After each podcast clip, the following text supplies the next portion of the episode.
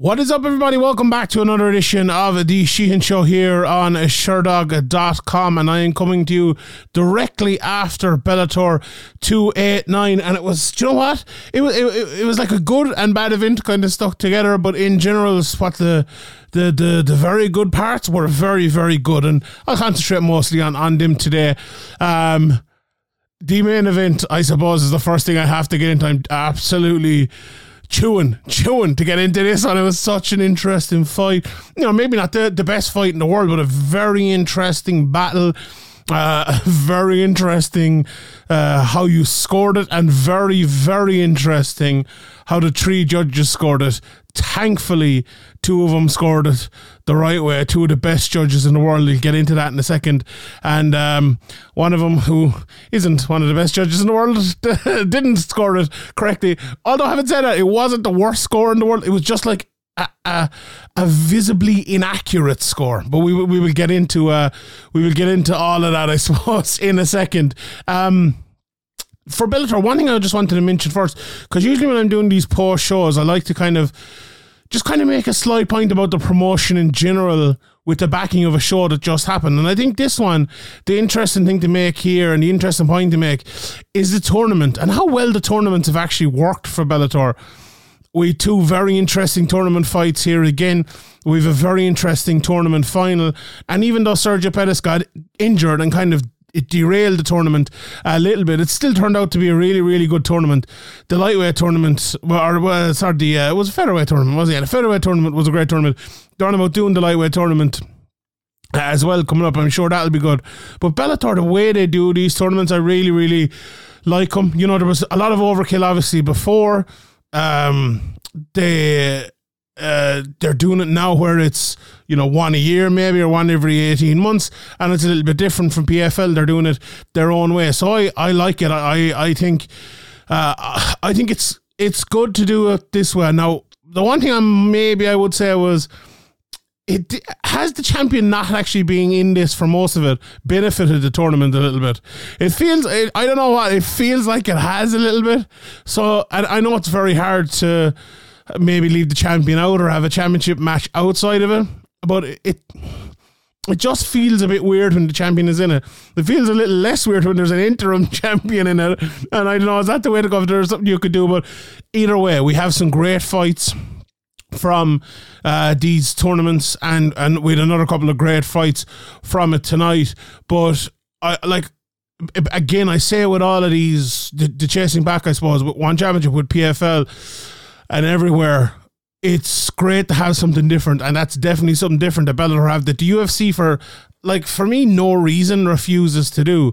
So it's great stuff from them altogether. It's really, really good. Another big thing for Bellator tonight, I think, as well, was it wasn't a kind of a dead rubber fight in the main event. Or a couple of the fights in the main card weren't kind of dead rubber fights, because that's happened an awful lot recently. You know, the MVP fight, and there's been loads of them recently where it's just kind of bad fight after bad fight in the main event, or in kind of fights we're looking forward to, and like fights we're rightly looking forward to and building up and talking about as very, very good fights, and then they just kind of disappoint. You know, it's not Bellator's fault. I'm not criticizing Bellator in any way. Sometimes you get an even matchup between two very good fighters, and it just kind of turns into an even battle that's not a great fight. You know, that can happen, and there's no problem with that at all. We all know that. The issue is it kind of happened too many times for Bellator recently, and it feels like it's 5 cards in a row. Now, I'm not saying it is, or maybe it's not if you go back and look, but it feels like the last 5 cards have been terrible for Bellator. And the fact that they kind of got out of that tonight with the main fights, and now not the cards in general, I mean like the top couple of fights, but they've definitely reversed that tonight, and we come out, I'm literally here minutes away from the ending of the card, and I'm hyped after it, and that hasn't been the way for Bellator over the last while. So a great way to, kind of in the air, obviously they have another event coming up, and I'm going to be looking back in the next couple of weeks as well at Bellator's year. I'm going to do a review show of that as well, along with some other promotions. So I look forward to that, definitely. But let's get into this card. And I have to start at the main event. I usually start from the bottom and work my way up, but I have to start at this main event. And I think the way to do this is just to go through the fight kind of bit by bit. And it's not a massively overcomplicated fight. If you're waking up this morning and you haven't seen the fight or whatever, there not too much happened during the fight. So I'll run you through. Round one, Sabatello went for a takedown. He took the back, never fully controlled though. And that was a real theme of the whole fight, that he kept getting in positions that looked like he was about to earn himself control, but never really fully controlled anything. And even if you see the stats afterwards, and we know the stats of control stats are stupid anyway, but still, these are even more stupid because it was almost no control on the whole fight he had, because it was always a struggle for that position. Not always, but at nearly every point in that fight, it was struggle. Even when he kind of took the back, Stots was kind of leaning on an elbow and trying to pull himself out and almost getting himself out over and over and over again. Even in the first round here, Stots was controlling the arm totally, and it looked like he was actually about to submit it at one stage and was pulling down the arm, pulling it over his hand like this and pulling it down with his shoulder. Sabatello finally landed on top, but then Stots immediately reverses and gets back up. Not much happened in the round. You'd have to give it as a Sabatello round, I think, just for him getting on top, landing a couple of strikes, but he didn't really land any strikes, didn't really get any subs. The Stots kind of arm, if you want to give that round to Stots, I actually don't have too much of a problem with it, because he had that arm, wasn't really an armbar, wasn't really in as a submission, didn't land too many shots. But Sabatello didn't really do much either. Look, it was a Sabatello round. You might even go to the secondary criteria on that one. But yeah, the second round in, Stots is biting on absolutely everything. And I thought at the start of this second round, oh, this is not good for Stots. It did not look good for Stots at the start of that second round. But then there was a low blow that Sabatello was like, no, I want to keep fighting, after Stots kicked him low. And then as he said that, Stots came in and hit him with a big right hand. And then the referee was like, well, you said you didn't want to stop. And Sabatello was like, grand, and Stots had hit him with the right hand. And it was funny, that right hand was actually kind of a turning point, because I think Stots came on and hit him with another shot after it, and it actually gave him a bit of go forward. It gave him a bit of confidence. He stopped two takedowns after that and landed a lovely uppercut. There was a clinch, then there was a body lock takedown for Sabatello. He made it look easy at that stage, and I was kind of thinking in the second round, okay, Stots is winning here when he's out free, but he keeps getting taken down. Even if it's not easy, he keeps landing in positions for Sabatello that the longer the fight goes, if he can keep getting those positions, surely at one stage he'll get a long clinch, maybe get a submission, maybe land some big shots. But Stots kept scrambling, Sabatello did very, very little on top. There was a knee bar attempt late in the round for Stots, and he definitely won it. To me, it's 1-1 after two rounds. The first round, you have to give it to Sabatello just because of the control. There wasn't really much landed. The second round, you have to give that to Stots. He landed the better strikes early after that ball kick. He almost got a knee bar late, and Sabatello did nothing. In the third, there was a grounded knee that Sabatello landed after Stots had kept his knee on the ground. Then he easily again stopped two takedowns, and he was landing shots going forward. So the jab, when Stots threw it, he didn't seem to throw it enough throughout the fight, but it was landing. There was a takedown then for Stots. There was a scramble. He got the side control, got up, landed a couple of knees on the way up, a couple of scrambles again. It was another round for Stots there. So Stots 1, 2, and 3, round one for Sabatello. I think it was really straightforward, the first three rounds. Very, very straightforward. The fourth round, wrestling kind of ensued at the start of that round. Sabatello nearly got a choke. Stots scrambled well. He was looking for the darts. Almost got control, but didn't really land anything either. Both landed a few on the feet late. It was extremely close. It was one of those rounds where if someone had landed something big at the end of it, they would have taken it. But they both landed half big shots, I would say, towards the end. Sabatello was the one on top. Sabatello was the one winning the round up until then. He almost got that choke early as well. That's one part I think people might miss. I think that choke was actually pretty good early. He had the effective grappling there. If it was even towards the end, Sabatello wins that round. So for me, it's 2-2. That fourth round could go either way. That the first three rounds, pretty straightforward, I think. Fourth round, very, very close, but I think Sabatello won it. And in the fifth round, this was definitely a Stots round. He was jabbing, landing lots of punches from the first 90 seconds. Landed loads of punches in that first 90 seconds, which makes the score we'll get to at the end even more crazy. But Sabatello scrambled. He almost took the back. Stots was landing some elbows. He just like literally elbows like that as he kind of had his back half taken. It was like half taken aback is a perfect fucking... sorry, I shouldn't be cursing. Is the perfect word to be using here. I think I curse it because I've listened to Sabatello all night. But anyway. And he was literally... He was like...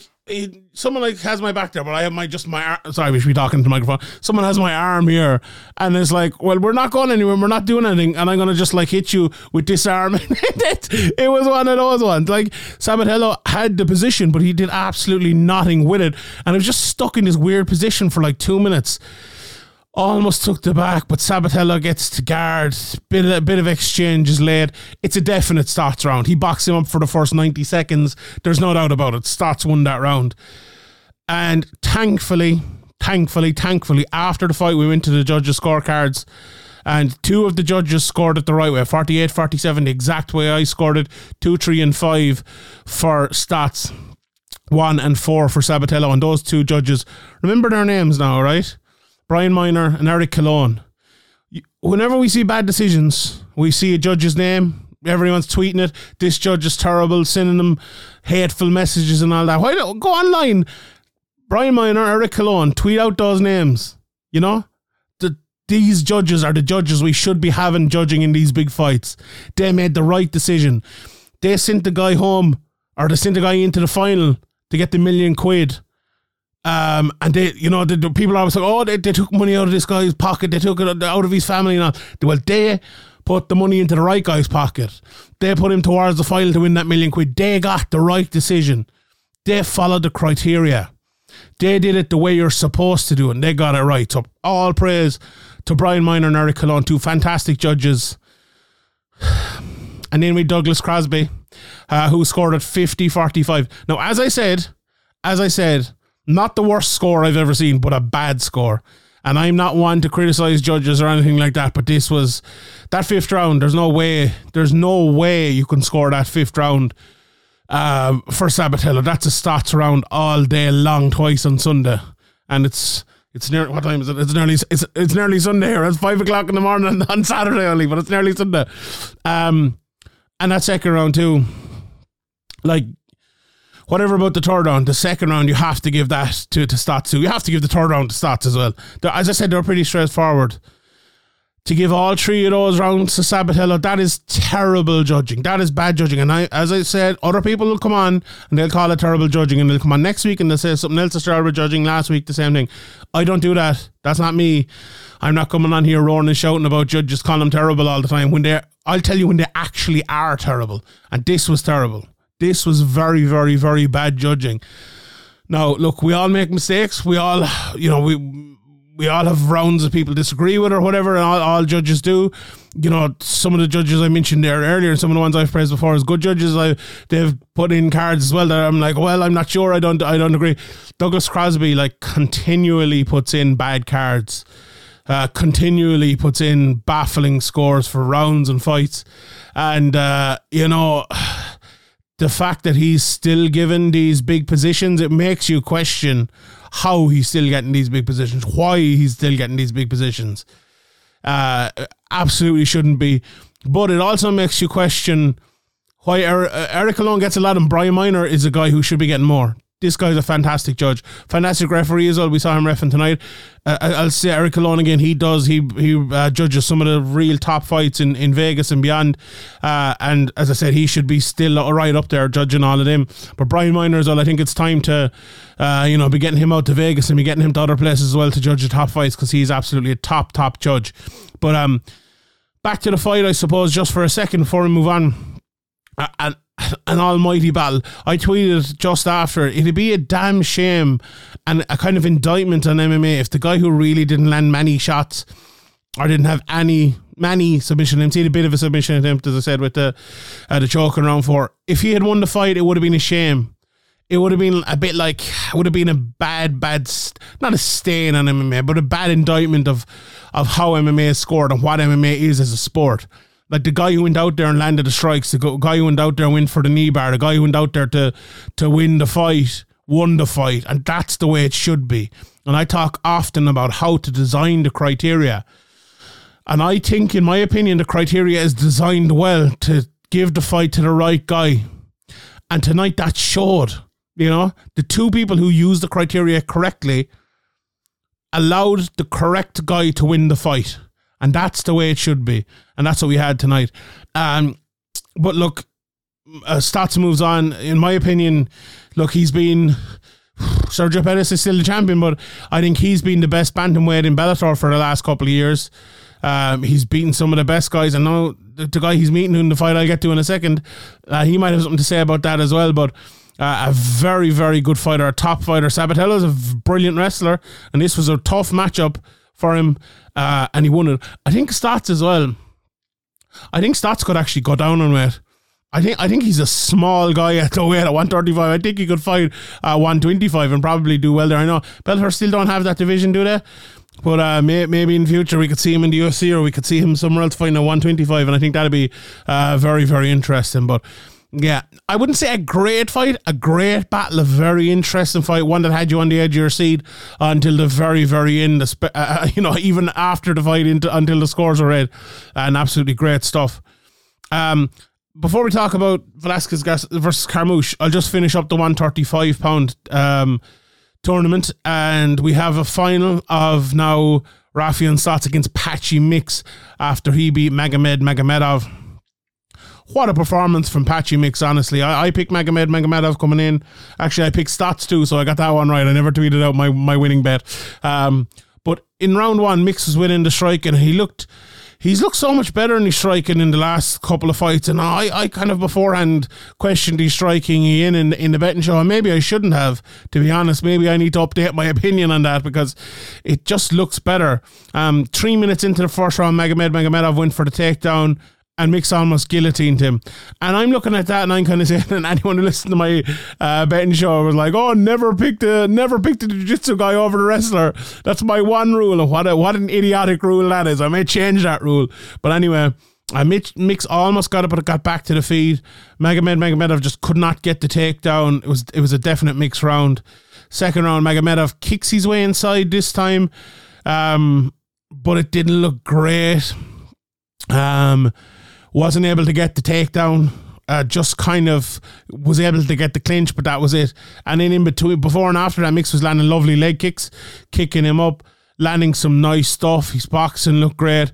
And finally, Magomedov got the takedown, but it wasn't good, because Patchy Mix snapped on that guillotine and slept him, put him out, yawning, snoring out with the guillotine. Absolutely lovely stuff altogether.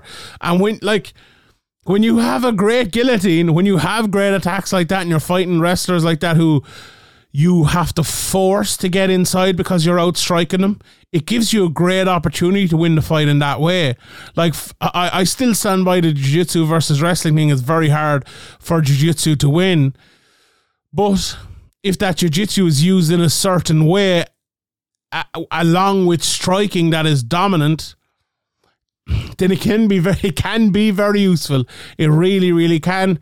Even if I don't always, I suppose, sign up for that as a conclusion, but today it was the conclusion, and my conclusion was wrong, and it just shows you can't write the conclusion before the conclusion is actually written, because what we saw here is what MMA is all about. You know, one guy who comes in and, oh, my wrestling is going to win this fight, and another guy who goes, I've something anti-wrestling, and do you know what it is? It's a forearm under your chin and a bit of a squeeze and a bit of a choke, and sleepy sleeps. So what... You know, what a performance from Patchy Mix. What a run from Patchy Mix. This guy, you know, I always knew Patchy Mix was a good fighter, but the run he's been on has been absolutely phenomenal. And, you know, there's a couple of Irish guys here that had a couple of close fights with him. James Gallagher put on a good fight against him. You know, ended up obviously getting choked out in that one in an even enough fight that Mix was winning up until then. Franz Malambo was beating him. Oh, no, sorry, that was Ricky Benet. Sorry, I got mad. Never mind. But that's a fight I'd like to see, actually. Franz against Patchy, if we could put that together. Franz is a very, very good fighter, but I think he'll be going elsewhere. But anyway, I'd love to, actually, what I was thinking there, where I was going, I'd love to see Magomedov versus James Gallagher. I've never been the biggest fan of the James Gallagher-Brett Johns fight. I just don't think it makes much sense. I think the Magomed Magomedov fight would make a lot more sense, and I think that'd be a good fight to make. So let's make that happen. But in the final, and I'm sure we'll be looking forward to this again, but we've Patchy Mix fighting against Raufeon Stots, and what a fight that is. You know, you have the submissions of Mix, and if we saw anything tonight, it's that Stots can be getting on the ground. Like, he can find himself in bad positions. Now, he did well in all of those positions, but he still found himself in those positions.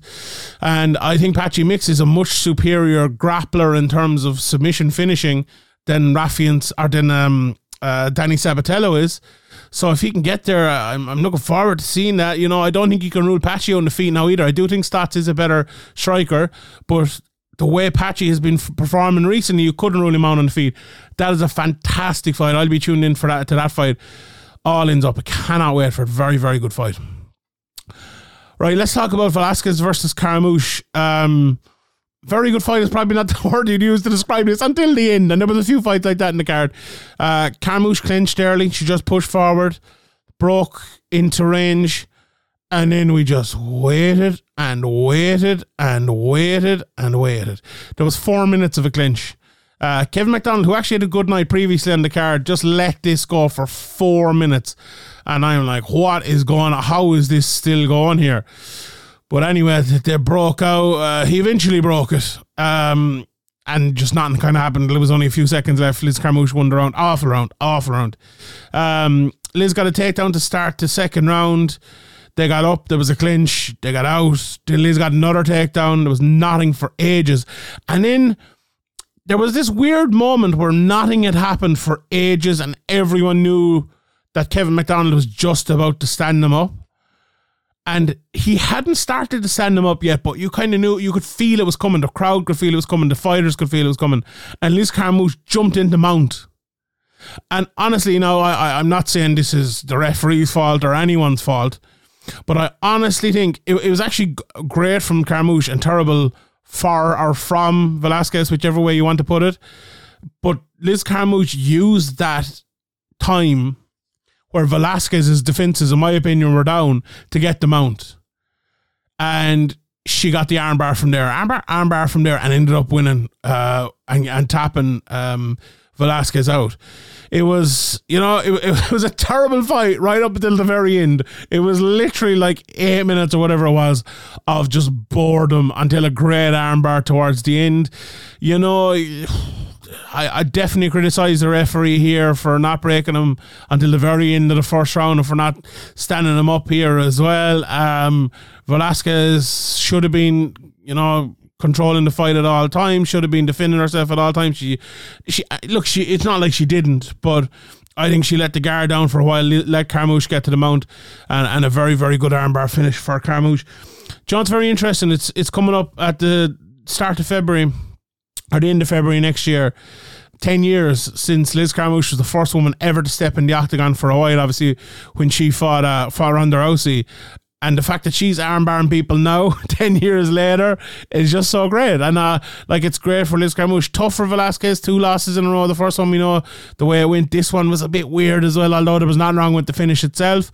Very, very tough for her, a long way back now. But look, safe and grace, I suppose, is I don't think Carmouche will be the champion forever, if you want to put it that way. She's getting on in age now as well, and there's people out there, I think, that probably have the beating of her, so Velasquez probably can find her way back in. But having said that, all credit to Carmouche. It's lovely to see her there. It's great to see someone who seemingly has been like a good person and a good fighter and a good professional for years is getting their place where they deserve it, and that's great to see. So fair play to her. Right, let's run through the rest of the fights. Some great, some awful. I would put the Dalton Rosta Anthony Adams fight in the awful category. Just lots of feints early. Ross was just falling onto shots, but was landing a couple. Adams landing very little from the back foot. He was fighting like a counter striker, was Anthony Adams, but not countering. It was just a bizarre fight from him. Rosta kind of mercifully struck into a takedown at the start of the second. Got the mount, took the back. Adams was defending well. Got out after like 2 minutes by just turning. Literally just turned and he got out, and it was simple as that, but he didn't bother doing it before. Everyone just missing loads of shots at the end of that round. There was a low kick After that, Rosta was in the third. Rosta was getting in closer, landing some better shots. Third round is the best round. Last 90 seconds, very, very good. Rosta hurt him late. Adams went for a takedown. Rosta got on top, and the round ended.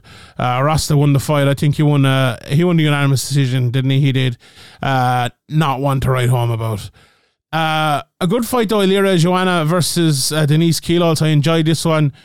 Very interesting first round because Joanna came out hard and she was just throwing shots, and I was like, oh god, Denise is just going to counter her up here, and she was early. Much harder puncher, landing the better shots. But that kind of forced Ilara Joanna to circle. And she started landing some nice counters. And she made like that massive adjustment in the middle of a round to go from like an attacking, aggressive puncher to a slick off the back foot counter puncher, which I don't think I have ever seen before in a mixed martial arts fight. Certainly not one at this sort of level. So I was very, very interested. I think I think she won that round. Denise was waiting more in the second round. But Joanna was throwing hard and still circling. Denise got her timing, I think, mid-round and started to land the better shots. Late takedown for Joanna, who won the scramble to get on top. Dan Marglada throughout the whole fight, and throughout the whole evening was standing people up very, very quickly. I think Kielholtz did win that round, though. The third, very, very interesting again. Joanna got dropped early. Two nice shots from Denise after that to Joanna takedown. Again, landed in half guard after scramble. They stood up. Denise threw a few shots, kind of got stuck. Joanna got the back. She was grabbing the gloves like non-stop. And I was looking at Marglada and I was like, well, you were nitpicking everything earlier on. She literally had the inside of both gloves at one stage after he had warned her, and he didn't stand them up or didn't do anything. I was like, well, that's bizarre. Denise was landing more on top, did nodding with the back. This was an interesting one, a close decision. I had it for Kielholtz, if I'm not mistaken, but Ilara Joanna won it here. Dominant displayed in from Jaleel Willis, just landing more in the first round against Kyle Kretschmer, but not much either. Clinch from Kyle after about 3 minutes, but they got back out, and then Willis was just landing more punches. Willis was just destroying him in the second round, landed a lovely left hook. Kyle got a mid-cage clinch, and it was the only thing he really got. Willis landed a lovely uppercut, lovely body shot, then a jab kind of rocked Crutchmere. Takedown attempt with about 2 minutes left was no good. He went for another one, no good.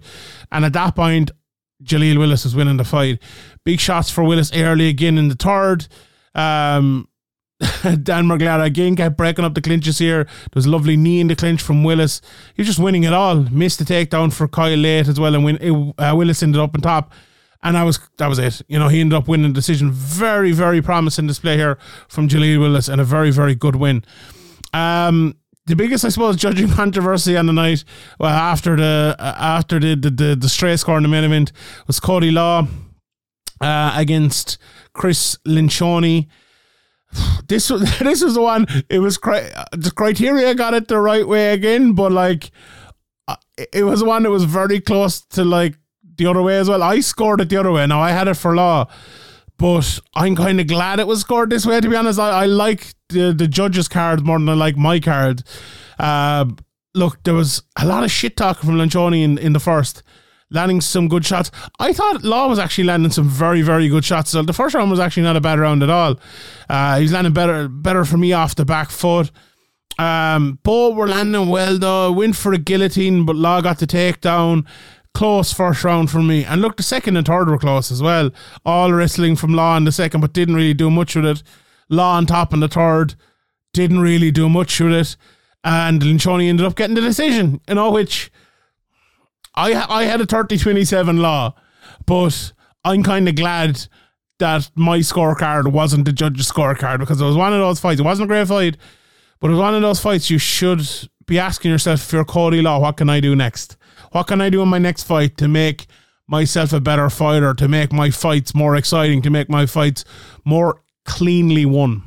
And it should be an easy answer after that fight. For Pat Downey, it's not as half an easy as an answer. He fought Christian Eccles, a massive, massive, massive underdog was Eccles. The fight started off with a few punches, quick takedown attempt for Downey. went for this weird choke. They said, who was it? Dave Schultz.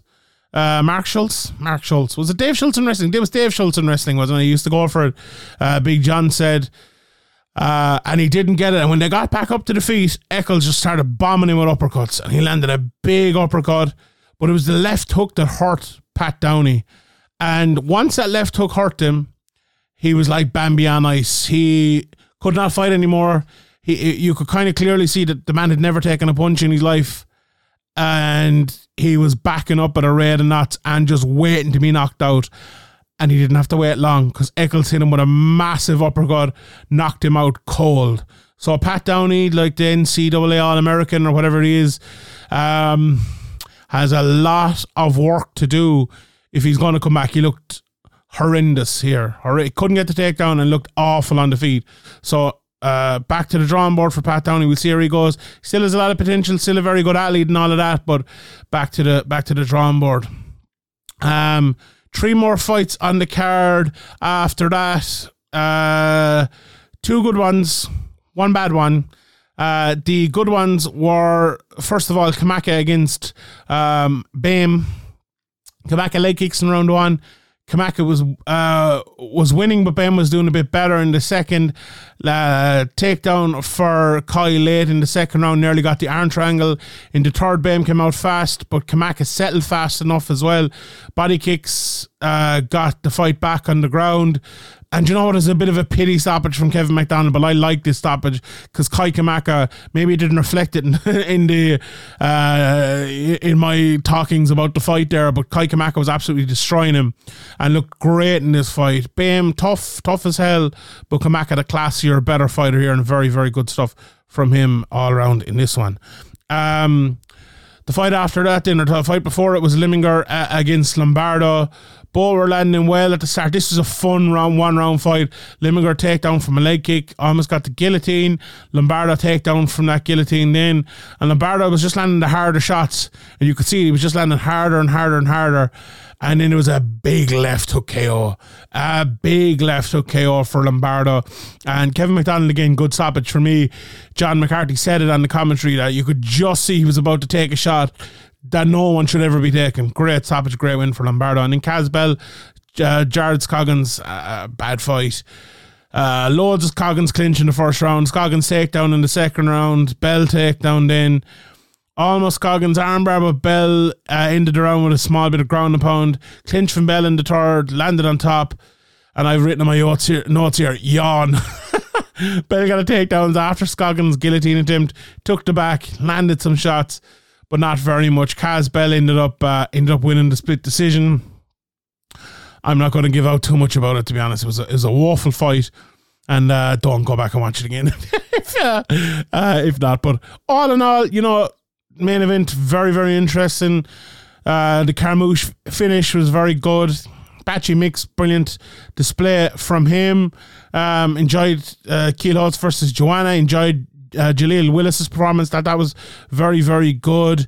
Enjoyed the great judging decisions as well. Enjoyed Kai Kamaka's win. Very interesting. Michael Lombardo put on a good knockout as well in a good fight with Mark Lemminger. So all in all, a pretty good night for Bellator. Right, I will leave it there. My name is Sean Sheehan for ShroudDog.com.